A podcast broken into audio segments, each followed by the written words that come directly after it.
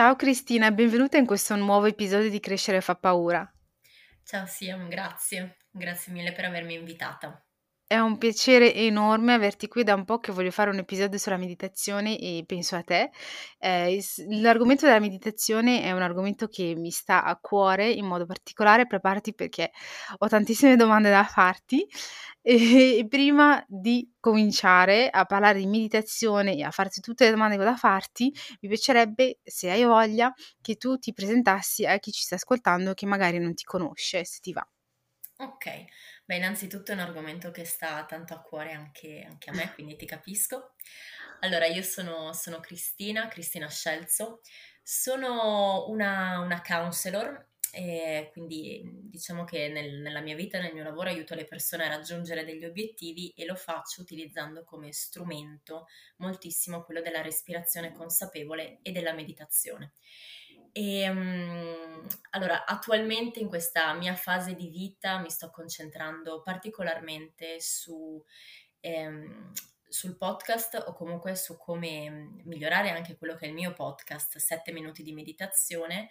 Mi sto concentrando anche sulla scrittura di un libro, sulla meditazione, sulla respirazione e ho un po' anche cambiato lavoro in questo momento, quindi anche per me fare delle presentazioni così in questa fase della mia vita è, è molto difficile, no? Come cosa, perché adesso lavoro anche in un'azienda di famiglia, mi occupo di risorse umane, di benessere aziendale, quindi riporto il mio, no? Il counseling, ma a livello, a livello aziendale, incrementando quella che però è dall'altra parte la mia grandissima passione per la meditazione, per la respirazione consapevole, ma in altro modo. E, e, quindi, e quindi faccio questo. Poi sono, sono mamma di una bambina di quattro anni e, e niente, questa, questa sono, questo, questo faccio. Fantastico, quindi la meditazione prende una parte importantissima della tua vita, lo sei eh, come professionista indipendente, da quello che ho capito, lo fai in azienda e lo fai nel tuo passatempo con il tuo podcast, bellissimo tra l'altro, e con, prossimamente con un libro. Esatto, sì, lo sto, lo sto scrivendo, quindi non dico altro sul libro perché siamo proprio nelle fasi iniziali, però mi sto, mm. avendo scelto, e questa è stata una scelta, no? Proprio di crescita, se vogliamo anche parlare, no, di, di paura, di crescere, è stata per me una scelta molto importante, molto impegnativa.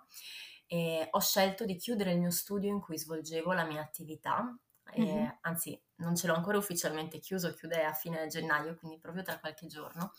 E uno studio, era uno studio tutto mio, io ho scelto di chiuderlo per...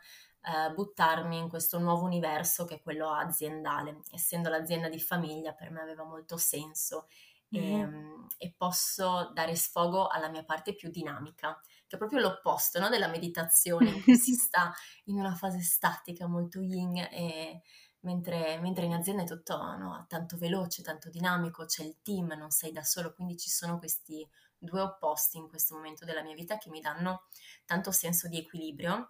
E quindi ecco, in questo momento non, non svolgo più quelle che erano le sedute individuali di persona, solo online, sto continuando perché comunque mi piace tantissimo e, e la meditazione sì, la faccio molto a livello individuale, sempre associandola alla respirazione consapevole. Per me meditazione e respiro sono due, due, due cose che vanno proprio a braccetto, non, non posso separarle, ecco. Mm. Ma ti fa di dirci un po' la differenza tra i due? Perché eh, secondo me non è tanto chiaro, per me eh, non è chiarissimo, cioè io conosco la meditazione, un pochino la respirazione consapevole perché ho cominciato a praticarla da poco, debuttante debuttante, però diciamo che se qualcuno non ne sa proprio niente, come definiresti i due e quali benefici ci sono per i mm. due? Allora, partendo dalla meditazione, ci sono tanti tipi di meditazione. La meditazione, diciamo, forse anche quella più, più comune, ed è quella che anch'io utilizzo, è quella, della, quella legata alla mindfulness. Mm-hmm. Quindi quando si fa, quando si pratica eh, la meditazione in questo senso, ehm, l'approccio è molto passivo, nel senso io mh, sto ferma, distesa o seduta, chiudo gli occhi o guardo un punto fisso, sarebbe meglio sempre chiuderli, mm-hmm. e, e semplicemente rimango in ascolto non giudicante di tutto ciò che avviene dentro di me. Possono essere delle sensazioni, delle percezioni, dei pensieri, semplicemente sto, Cioè la meditazione è il semplice stare in contatto con se stessi senza fare nulla, senza giudicare, quindi è uno stato molto passivo, ehm, è uno stato in cui si osserva, si guarda, ci si guarda, senza andare alla ricerca, no, di un qualcosa. Mm-hmm. In questo intendo c'è una, c'è una passività di fondo, c'è uno stare, uno stare fermo, in contatto anche con quelli che possono essere gli impulsi di muoversi, di fare qualcosa. Quindi mh, si sta, mentre la respirazione consapevole è chiaro che lì ehm, si utilizza uno strumento, no? È un pochino più attivo, quindi diciamo che la posizione, o comunque da fuori, se vogliamo metterla così, sembra quella della meditazione. E, solo che quando siamo in uno stato meditativo e cominciamo a respirare profondamente, lì stiamo agendo attivamente nei confronti del nostro respiro e, e del contatto, no, con noi stessi. Respiro consapevole per me significa respirare in maniera profonda e completa, sfruttando al massimo la capacità polmonare, che non è una cosa semplice e di sicuro non è una cosa passiva, perché come potrebbe essere la pratica meditativa di per sé. Ehm, perché solitamente nel quotidiano utilizziamo pochissimo i nostri polmoni, e attivarli con l'intenzione di sfruttarli al massimo, mm-hmm, molto impegnativo. Ehm, quindi lì no, ci vuole un pizzico di disciplina, di buona volontà, a parte che la buona volontà ci vuole anche per stare fermi, immobili, eh, a meditare, eh. Ce ne mm-hmm. vuole tanto, è un vero e proprio allenamento. Però ecco, la differenza principale è che una cosa è più passiva e l'altra è, è molto più attiva, no? Perché attivo mh, intenzionalmente il mio respiro. E, mh, i benefici sono innumerevoli, ci sono dei benefici a livello mentale, quindi mh, sia con la meditazione che con la respirazione vado a, mh, a liberare la mente dal chiacchiericcio mentale in eccesso, o divento comunque più consapevole di quelli che sono i miei pensieri, quindi risveglio la coscienza e non mi faccio sopraffare da quelli che sono i miei pensieri. Stessa cosa vale da un punto di vista più emotivo, quindi la meditazione ma anche la respirazione consapevole abbassano i livelli di ansia, mm. di paura, no? di, di quel nervosismo, di quell'agitazione, e, e anche lì risveglio la coscienza e nuovamente divento padrona, padrone della, della mia sfera emotiva e non l'opposto. E da un punto di vista anche fisico ci sono dei benefici.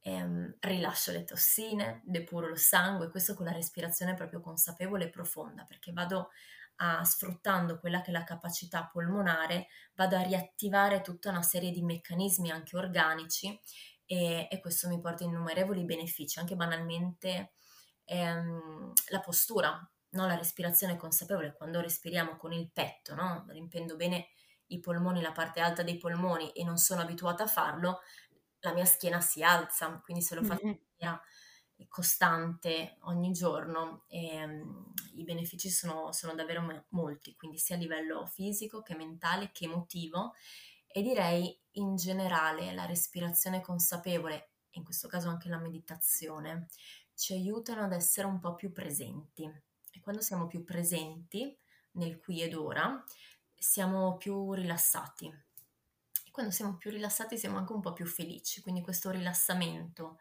legato alla presenza, legato alla felicità, eh, porta anche a una maggiore consapevolezza di quella che è la nostra vita, di quella che è mh, di quello che è la nostra modalità di vivere la nostra vita e di quello che vogliamo dalla vita stessa. Spero di averti risposto, perché poi ecco qua si apre un libro, appunto. Verissimo, assolutamente sì, assolutamente sì, è molto più chiaro per me. E mh, sai, quando parlavi di respirazione, eh, quando ho iniziato a farla, la respirazione consapevole, mi sono detta: ma tu non sai respirare, è difficilissimo, è difficilissimo, mm-hmm. perché la respirazione è una di quelle cose automatiche che fai senza renderti neanche conto, e va benissimo così, è normalissimo per il funzionamento del nostro corpo, però eh, quando ti metti lì e cerchi di darle un ritmo, di esserne consapevole mentre respiri, io ho trovato l'esercizio molto, ma molto difficile. E, mh, prima di riprendere tutto il discorso della meditazione e mh, della respirazione consapevole, eh, mi piacerebbe curiosità, eh, mi piacerebbe sapere come tu sei finita in questo mondo, perché io non credo che tu alla nascita hai detto meditazione e quindi ehm, come sei finita in Assolutamente. questo mondo? Cioè, co- cos'è successo? Quando? Co- raccontami. Ecco, allora io ehm, ero e sono anche, sto, sto ritrovando questa parte di me, ehm, ma ero una persona molto, molto razionale, molto mentale soprattutto. Per me tutto quello che era meditazione, yoga, respirazione, cioè a parte che la respirazione consapevole neanche sapevo cosa fosse, ma era, mm, era un mondo proprio a parte. Io ho studiato filosofia, quindi ero tanto nella testa, per me era tutto, tutta una questione, no, di pensiero. E io mi sono avvicinata a questo mondo con gli attacchi di panico, nel Mm. senso che ho, mh, a ventuno anni circa, ho ventuno ventidue, ho cominciato, mh, ho cominciato, i so- ho cominciato a soffrire di attacchi di panico. E inizialmente non sapevo che lo fossero, pensavo fosse una cosa prettamente fisica, no? Perché per chi soffre di attacchi di panico, chi ne ha sofferto sa che cosa voglio dire. Mm. Ci si sente proprio un calo di pressione, il cuore che batte forte, mm, si ha l'impressione proprio di, di morire. E mm, quindi per una, per una, in una fase della mia vita ho cominciato a, a cercare risposte a livello proprio medico, clinico, pensando di avere un qualcosa che non andava nel mio cervello inizialmente. E, mm, il medico mi aveva prescritto degli psicofarmaci. Io a quel punto della mia vita, quando il medico mi prescrisse lo Xanax, ehm, io a quel punto conoscevo un, ehm, un- uno psicologo, uno psicologo che faceva, che praticava e che insegnava respirazione consapevole. Avevo anche provato ancora prima a fare uno dei suoi seminari, sempre sulla respirazione. Non mi è piaciuto per niente, cioè ho fatto questo seminario di due giorni, mi sono detta ma chi me lo fa fare? È una cosa assolutamente inutile, io sono molto consapevole di me, a me sta roba non serve. Quindi ho- lasciai proprio stare tutto quel mondo lì. Poi un, eh, de- degli amici mi hanno detto, vabbè, eh, Cristina, stai soffrendo di attacchi di panico, perché non provi ad andare da questo psicologo, no? Lo conosci, è l'unico psicologo che conosci, prova ad andare lì, perché a quel punto il medico mi aveva detto, guarda che questi potrebbero essere attacchi di panico, toh, tieniti lo psicofarmaco, ok. Io avevo paura degli psicofarmaci perché ho letto il bugiardino e mi sono detto, Mm. ok, ci sono troppi effetti collaterali e non che, cioè nel senso l- l'ho preso, no, ovviamente. Eh, però allo stesso tempo mi sono rivolta a questo psicologo, il quale mi ha insegnato due tecniche di respirazione. E queste sono tecniche che si chiamano tecniche di respirazione consapevole terapeutica, quindi vanno un po' al di là delle tecniche che solitamente divulgono nel, nel- nel mio podcast. Ehm, E devo dire che dalla prima tecnica che mi ha insegnato, io ho cominciato ad usarla quotidianamente e ho smesso di avere attacchi di panico. Quindi mi sono detta, caspita, ma, Wow. ma che figata, cioè c'è gente che ne soffre per tutta la vita, io dopo una tecnica di respirazione ho smesso di averne, che attenzione, non significa che ho smesso di avere ansia, poi ho lavorato sull'ansia, però l'attacco vero e proprio, basta, non, non- non era più tornato. E quindi ho cominciato, mi sono interessata maggiormente, mi sono proprio iscritta alla scuola di counseling in cui, mm, sì, la scuola di counseling che mi ha dato poi il diploma, no? da, Mhm. da counselor, e uno degli strumenti cardine di questa scuola era proprio la, la respirazione consapevole.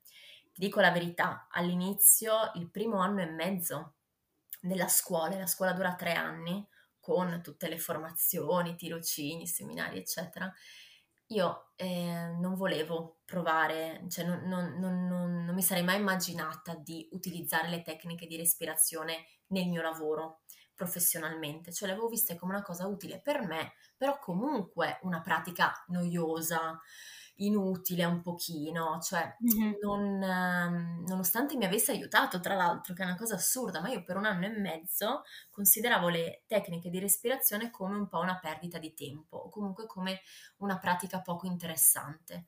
Poi è dai e dai di eh, provare e riprovare, perché sei costretto, no, a scuola a us- ad usarle, ad impararle, e lì ho capito, cioè lì proprio mi si è aperto un mondo, sono cambiata io come persona tantissimo. E Mhm. allora mi sono detta, ok, questa roba è tanta roba, voglio insegnarla anch'io voglio usarla anch'io nel mio lavoro, voglio che più persone al mondo sappiano cosa vuol dire respirare consapevolmente e quali possono essere i benefici. Mm. È incredibile comunque la tua storia riguardo um, agli attacchi di panico e, e al medico che ti prescrive dei psicofarmaci.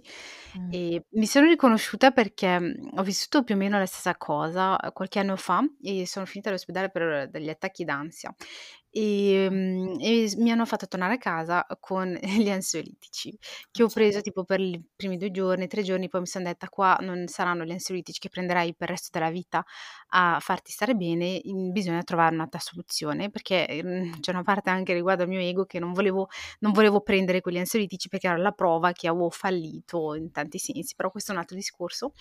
Il fatto è che ehm, con il senno di poi, perché poi ci lavori su eccetera, ho iniziato a prendermi cura di me stessa eccetera, mi sono detta ma perché quel cavolo di medici, persino il mio medico eh, personale, cioè perché mi hanno dato gli ansiolitici e non mi hanno mai detto per esempio, eh, mettiamo che non conoscessero la, tutto quello che riguarda la disciplina della respirazione, della meditazione, supponiamo, eh, sono dei medici, ma supponiamo, perché non mi hanno mai detto, per esempio, eh, vai a vedere uno psicologo, uno psichiatra, eh, una soluzione molto più soft rispetto a da, giusto darti ma... eh, una ricetta di uno psico, psico, psicofarmaco, scusami, o un ansiolitico e dirti tieni, con questo sarai meglio, una soluzione drastica, molto brusca.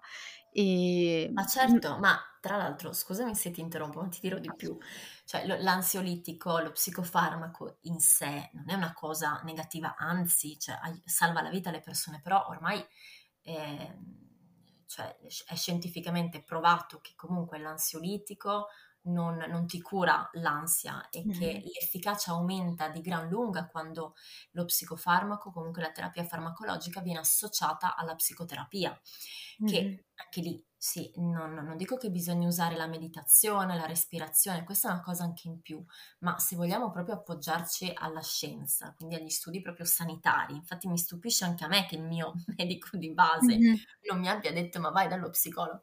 Cioè mh, bisogna associare, secondo me, è un must, ma per, per l'evoluzione anche scientifica che c'è stata negli anni, eh, dobbiamo associare una terapia farmacologica alla psicoterapia, perché la terapia, cioè il farmaco, non cura di per sé il, l'ansia, non cura il disturbo d'ansia, perché ecco, l'ansia di per sé non è un problema, ma non cura il disturbo, va a tappare quelli che sono i sintomi, ma tappiamo da un lato e da qualche parte deve pur sfogarsi, no? Questa cosa mm. che abbiamo dentro. Se vogliamo andare alla radice del problema bisogna fare tutto un altro, cioè bisogna avere tutto un altro approccio, e il farmaco, anche se io utilizzo comunque la respirazione e la meditazione, non sono contro il farmaco di per sé, perché comunque ci aiuta e ci permette di, di ritrovare un equilibrio tale da... Mm, ecco, da, da darci il permesso anche di fare un lavoro più psicoterapico, diciamo. Mm-hmm.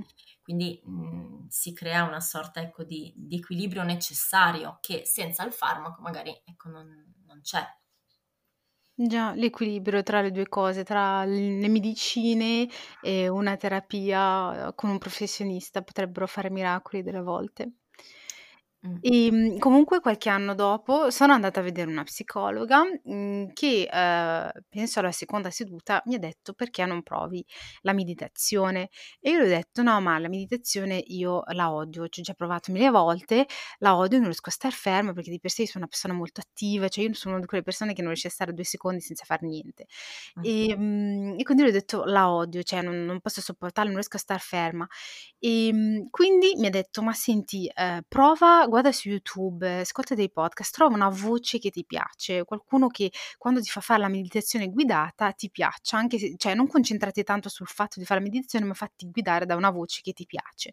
Quindi sono rientrata a casa, ho iniziato a cercare vari podcast, perché preferisco i podcast a, a YouTube, e, um, e quindi sono capitata sul tuo podcast tra gli altri che ho trovato, perché c'era un altro di un francese che mi piace un sacco, però la tua voce mi ha guidata per un sacco di tempo, sono delle meditazioni veloci per qualcuno che pensava quindi che la meditazione fosse, fosse troppo complicata, quindi mi arrangiava da questo punto di vista, e soprattutto, cioè, per sette minuti più o meno io ero lì, sceglievo un momento per me e, e ti ascoltavo, e quindi semplicemente mi calmavo. Ma quindi grazie grazie esatto, per avermi accompagnato. mi fa molto piacere, mi fa molto piacere e ma, guarda, mh, sono passata sulla mia pelle, no? Mh, su questo, perché anche per me la meditazione era difficilissima, inizialmente non mm-hmm. riuscivo a stare ferma, ero l'unica, in, su quaranta persone ero l'unica che non riusciva neanche a chiudere gli occhi, talmente mi dava fastidio stare lì e mh, poi ho capito che mancava, no? Per questo ho fatto... ho creato sette minuti di meditazione per rendere abbordabile la meditazione anche ai principianti o anche a chi, mm. mh, a chi fa proprio fatica a stare fermo, a meditare, a rilassarsi, eccetera. E, e quindi, quindi beh, sono, sono contenta. Grazie. Grazie a te. E una delle ragioni, a parte il fatto che non riesco a muovermi, e penso che sia una delle ragioni che blocca tante persone alla, med- alla meditazione, è questo cliché, tra virgolette, eh, in cui l- per meditazione intendiamo non pensare a niente. Cioè, immaginiamo questa, questo buddista in mezzo a, a delle montagne che fa la meditazione e vogliamo essere come lui, tra virgolette, nel senso del non riflettere a niente. E quando io provavo questo tipo di meditazione all'inizio io non ce la facevo, perché è impossibile non pensare, capito? E quindi io mi dicevo, cioè, non ce la faccio, non ce la faccio a non pensare a niente. Con beh, la pratica della meditazione con te, eccetera, con lo yoga, eccetera, ho scoperto che la meditazione non è questo, che i pensieri invece di spingerli via e eh, dire non devo pensare, bisogna accoglierli e poi lasciarli andare via. E quindi questa è una, secondo me è una delle ragioni che blocca tante persone. Non so se qualcuno te l'ha mai detto, uh, oltre al fatto che non riesci a stare fermo. Ma certo, ma cioè, sicuramente, anch'io me lo dicevo, no, inizialmente. Tanti di noi... Mh... vediamo i pensieri come un segnale di stop. Penso tanto, bene, allora vuol dire che la meditazione non fa per me. Eh no, esatto. Cioè pensi, pensi per forza tanto, cioè noi siamo molto più mentali che altro nel nostro quotidiano, quindi nel momento in cui stiamo in silenzio è normalissimo che partino tutti i pensieri. Poi se un giorno arriviamo al nirvana come il buddista in cima alla montagna, bene, sono contenta. Io non ci sono ancora arrivata, ho degli attimi di... di trance proprio, però mh, inizialmente sicuramente no, cioè ti parte il pensiero, eh, cosa, cosa devo fare domani, cosa devo fare dopo, ti parte il pensiero legato magari a una figuraccia che hai fatto il giorno prima, ecco, però tutti quei pensieri sono dei pensieri eh, che ci servono, funzionali, cioè se emergono alla coscienza un motivo ci sarà, dobbiamo accoglierli. Quindi anche quello che hai detto prima, no? Bisogna accogliere per poi lasciare andare. Questo vale un po' per tutto, con i pensieri, con le emozioni soprattutto, cioè non possiamo pensare di liberarci da un qualcosa se prima non lo accogliamo, soprattutto se è già dentro di noi. Se continuiamo a farci la guerra, ragazzi, non andiamo avanti. Mm. Cioè, bisogna, bisogna diventare alleati di se stessi, alleati anche dei nostri pensieri, anche di quelli che ci fanno più paura. Quindi la meditazione ci permette, un po' come una pinzetta, no? Di prendere il pensiero, guardarlo. Io nelle mie meditazioni dico sempre, prendi, prendi consapevolezza dei tuoi pensieri, dai loro un inizio ed una fine. Come se tu stessi guardando, no, al cinema i titoli di coda, cioè, leggi i tuoi pensieri, guarda i tuoi pensieri, tutti quelli che ci sono in questo momento, senza giudicarli e senza allontanarli. E poi, come dei titoli di coda, no, si allontanano pian pianino, mm-hmm. ma non possono allontanarsi senza prima prenderne coscienza. Quindi meditare inizialmente soprattutto non vuol dire non pensare. Il pensiero è obbligatorio, cioè mm-hmm. è un must. Assolutamente, è una cosa che poi impari col tempo. Eh, ci sono altre ragioni, non lo so, che qualcuno ti ha detto, dei clienti o dei colleghi quando sono approcciati alla meditazione, ehm, che ti hanno detto che erano delle ragioni che li spingevano a non fare la meditazione, oltre a non star fermi o al fatto del non pensare, se ti vengono in mente? Allora, eh, beh, il fatto di ecco, non riuscire a stare fermi, il fatto di mm. non avere tempo, questa no, era... la classica scusa, non ho tempo per farlo, sarebbe tanto bello ma non ho tempo. Principalmente sono, sono questi, oppure semplicemente eh, sì, il fastidio che si prova, ma anche lì il fastidio mh, non è assolutamente un segnale di allarme negativo. Eh, il fastidio è oro nella meditazione, perché il fastidio è quella porticina che ci permette di, di evolvere. Se io respiro lì dentro il mio fastidio, se io sto in contatto con il mio fastidio, posso un po' sciogliere quel nodo lì. Se lo evito, eh, rimane lì, non lo sciolgo, rimane lì e comunque agisce, ha un impatto, no, nella nostra vita. E, mh, io scelgo con la meditazione di non subire passivamente questi miei fastidi, ma di, di entrarci dentro, di elaborarli. Quindi mm. ecco, il fastidio non è... non è un segnale di stop, assolutamente. Provare il fastidio è una cosa molto positiva, anzi, se eh, puntiamo alla crescita personale e non proviamo fastidio, mai c'è un problema. Cioè, esatto. Deve essere provato quel fastidio lì, per forza. Esatto, per scavarsi dentro, per avere più consapevolezza di sé, avanzare, apportare le modifiche necessarie nella tua vita, aggiustare il tiro, tante cose, tante cose. Ti è mai capitato durante la meditazione di piangere? Domanda un po' personale, se non ti va di rispondere o non rispondere. Madonna, certo, mi è capitato di piangere qualche giorno fa, eh, dopo, dopo la pratica yoga, quando si, quando si sta in Shavasana, mm. stesi. Io prendo sempre questo momento per respirare molto profondamente e consapevolmente. Certo, ho pianto tante volte. È la prima volta che, ehm, durante ecco, questo seminario, no, di cui ti parlavo prima, prima volta che ho fatto il seminario, ovviamente respiravo come una formichina, non volevo stare lì, era tutto un giudizio, non ho provato niente. La seconda volta, lì ehm, ho cominciato a respirare profondamente e sentivo come un blocco, perché questo poi lo, lo senti tanto, no? Soprattutto inizialmente. Respiri, poi senti che potresti inspirare un po' di più, ma l'aria non ti entra più. Mm-hmm. Senti un blocco. Vabbè, ho provato, pausa, c'era la pausa pranzo e questo lo dissi, no, agli insegnanti. Ho detto, io mh, sento un blocco e comunque respirando profondamente mi sento di svenire o comunque mi sento, cioè, mi sembra di vomitare. E lo, mi hanno risposto, guarda, qua siamo in tanti, se svieni ti svegliamo, se vomiti puliamo, stai tranquilla. Allora mi ho detto, vabbè, ok, mi sento un pochino più libera, più tranquilla, ho respirato proprio... dentro, mi ricordo il momento in cui ho deciso consapevolmente che quello non era il mio limite, ma potevo inspirare dentro quel blocco fisico che sentivo. Quindi ho continuato a inspirare dentro questo limite proprio polmonare che sentivo e lì, un po' come stappare una bottiglia di champagne, sono esplosa. Io per quaranta minuti, anche dopo la pratica, continuavo a piangere, non riuscivo a smettere, cioè singhiozzavo, che cosa, perché, cosa provavo, non lo so, però qualcosa ha sbloccato. E da lì, devo dire, è stato, c'è stata una bella evoluzione anche nel, per quanto riguarda il mio stretching polmonare sicuramente. Incredibile, incredibile. È una cosa normale, sai, cioè nel momento in cui pia- puoi piangere, puoi ridere, puoi sentire qualsiasi cosa e, e non devi sapere esattamente perché senti una certa cosa o che cos'è e non devi sapere da dove viene, cioè, tu vivi, no? È un lavoro molto fisico anche, più che mentale, perché la mente vuole capire, vuole dare un nome alle cose. Il respiro, il corpo, nella meditazione non dobbiamo per forza dare un nome alle cose se non ci arriva da solo alla coscienza. Bellissimo, bellissimo. Eh, sono molto affascinata da questa cosa. E, mh, ti va, non so, eh, se ti va di fare un esercizietto magari eh, con le persone che ci stanno ascoltando, non lo so, un esercizietto di meditazione, un esercizietto di quello che vuoi tu, se ti va di farlo e comunque... Eh, certo. Sì, ecco. Sì, no, farei, guarda, proprio l'inizio di, di una mia classica pratica meditativa e di respirazione consapevole. Mm-hmm.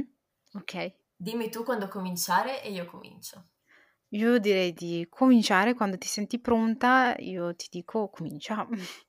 Va bene, allora partiamo. Se vuoi, siccome sei qua o siccome sei qui adesso tu, ma...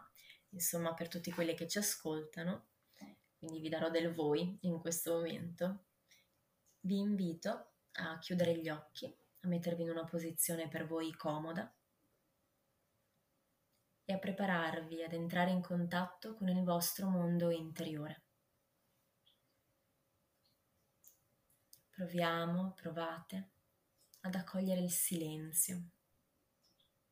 In questo momento non c'è nulla da fare se non stare in contatto con voi stesse.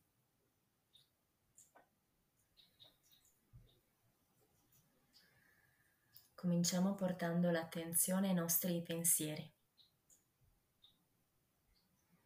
senza giudicare questi pensieri, proviamo a dare un inizio ed una fine a tutto ciò che attraversa la nostra mente in questo momento.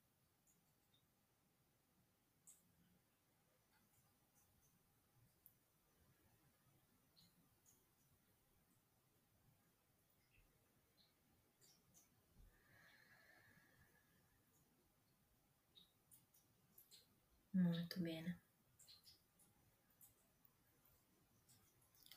Semplicemente accogliamo questi pensieri e proviamo a lasciarli andare, come fossero nuvole nel cielo che lentamente si dissolvono. Proviamo a non respingerli, ma ad osservarli per poi lasciarli andare.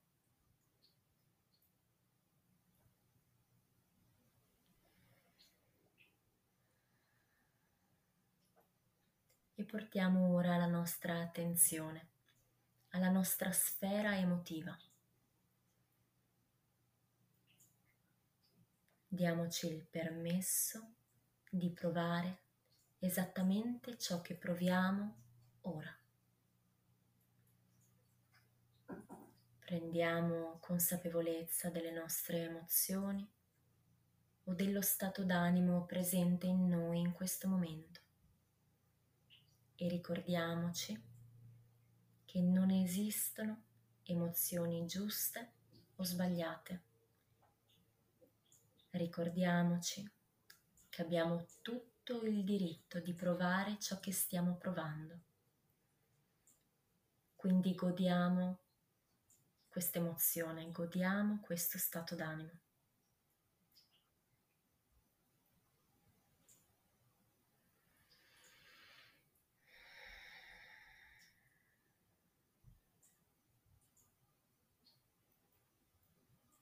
Molto bene.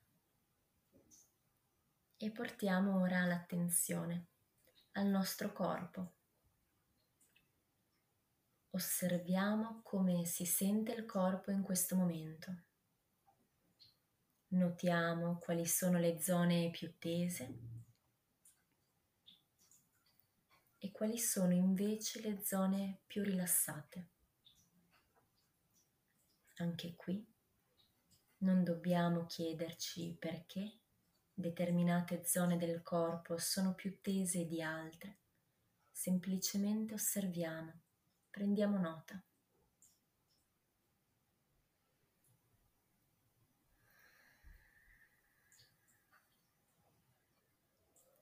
Proviamo così a rilassare i muscoli del viso, le palpebre, la mandibola. Stacchiamo la lingua dal palato, rilassiamo le spalle, le braccia, le mani, rilassiamo i muscoli addominali, la schiena, le cosce, i polpacci, i piedi. Percepiamo il nostro corpo pesante e prendiamo consapevolezza del suo volume e dello spazio che occupa.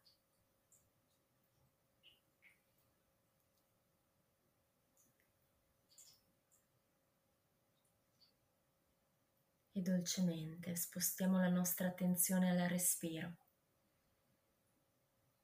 Notiamo semplicemente come respiriamo.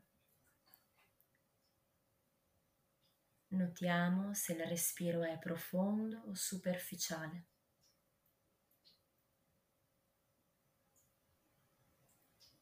Osserviamo quale zona dei polmoni si riempie più facilmente, se quella più bassa, all'altezza della pancia o la parte più alta all'altezza del petto.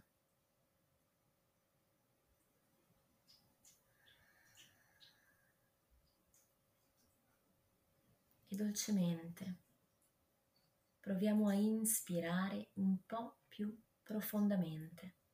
Inspiriamo dal naso, riempiamo bene la pancia, e poi il petto.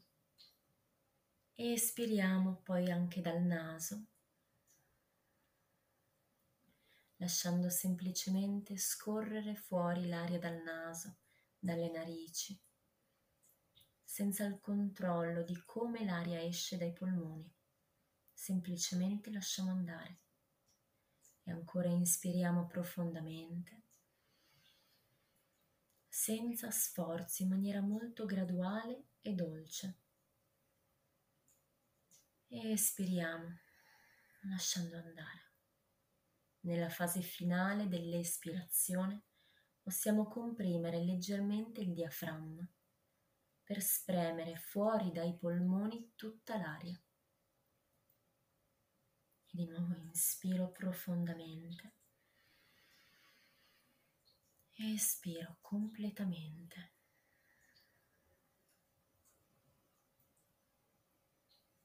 E osservo tutte le sensazioni che emergono man mano che respiro sempre più profondamente.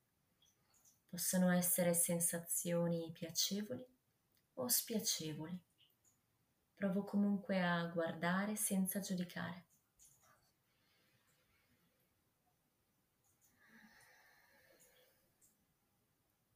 Molto bene.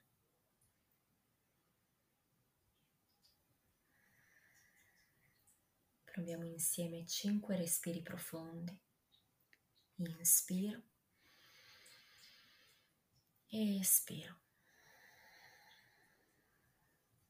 Inspiro e espiro. Inspiro. Espiro, inspiro, espiro, inspiro, espiro. Molto bene. Riprendi ora una respirazione più spontanea per te. E osserva come ti senti. Anche qui puoi darti il permesso di provare esattamente ciò che stai provando in questo momento.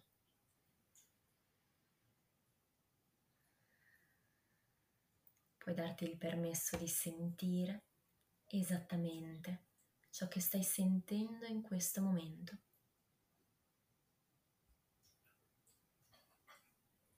E puoi darti il permesso infine di pensare esattamente a ciò che stai pensando in questo momento. E quando vuoi, puoi riaprire gli occhi.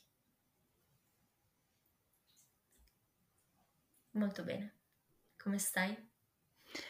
Mi hai quasi persa. Ti sei addormentata?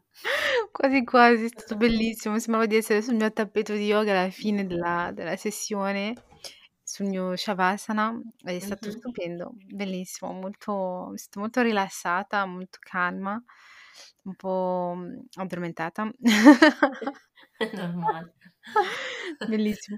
Comunque eh, grazie mille per questo momento magico che ci hai regalato, e se qualcuno è interessato può continuare a, a praticare con Cristina eh, grazie al suo podcast Sette minuti di meditazione, che trovate su Spotify, no Cri? Sì, sì, su Spotify, su Google Podcast, Spreaker, Apple Podcast, un po' tutte le piattaforme, sì. YouTube. Fantastico. Bellissimo, grazie mille. Eh, grazie a te. Prima di concludere eh, questo episodio molto ricco di contenuti, mi piacerebbe farti le eh, due domandine che faccio a tutte le ragazze che passano qui. Sì. Eh, la primissima è eh, se potessi dire qualcosa alla vecchia Cri nel momento in cui magari aveva bisogno di sentirsi dire qualcosa in modo particolare, magari la Cri eh, che stava vivendo delle crisi di panico, non lo so, sei tu che ti conosci, cosa le diresti? Allora, innanzitutto mi direi fidati di te. E io mh, poi ero una persona, non so ancora un po' a dire il vero, molto impulsiva, no? e molto, cioè, che si lasciava tanto guidare dalle sensazioni del momento, quindi forse a differenza di tante altre ragazze, no, che si direbbero buttati, io no, io no, io mi direi fidati di te, ma ricordati sempre di rispettarti e um, ricordati di volerti bene, ricordati che hai una dignità e rispetta questa dignità. Tu vali, ti puoi voler bene e se questo vuol dire non fare, ma semplicemente stare, allora stai e stai in contatto con te, per te, perché ti vuoi bene e perché sei una persona degna. Ecco, questo mi direi. Bellissimo. E, sì. Oh, me lo dico, me lo dico ancora, dire il vero, me lo devo ricordare. Penso che tu l'abbia detto magari a tante altre donne là fuori che avevano bisogno di sentirsi dire queste cose. Mm, mm. Eh beh, lo spero, lo spero. E ultima domanda, se per te crescere fa paura e perché? Sì, certo che fa paura crescere, perché crescere vuol dire andare al di là di tutto ciò che si conosce, quindi vuol dire uscire dalla propria zona di comfort, o come piace dire a me, vuol dire allargare i confini della propria mm-hmm. zona di comfort, e al di là comunque della... della zona conosciuta, della propria vita, della propria esistenza, della propria persona, c'è un qualcosa che non si conosce. E tutto ciò che è ignoto fa paura perché non, non possiamo controllarlo, no? Per questo io mi dico spesso, fidati di te.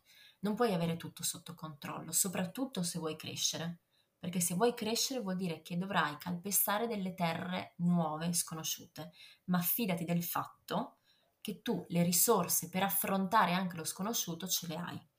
Non le puoi vedere adesso perché non ti servono adesso queste risorse, quindi inutile aspettare troppo per crescere, perché le risorse, i tuoi punti di forza, parti di te che ancora non conosci verranno fuori solo quando quello step lo farai. Quindi crescere sì, fa paura, ma non dobbiamo aspettare di non avere paura per crescere o per fare un qualcosa. Alla peggio che cosa succede? Che sbagliamo. E eh, a me, pazienza, non succede niente. Eh, abbiamo imparato comunque qualcosa di nuovo, no? E non rimaniamo tanto nella testa, ma ci... crescere vuol dire anche fare, no? Non pensare, crescere vuol dire proprio fare, agire. E per me è una cosa molto importante questa. Quindi, ecco, crescere sì, fa paura per queste ragioni qui. Grazie mille, Cristina. Grazie a te, grazie a te davvero, grazie sia.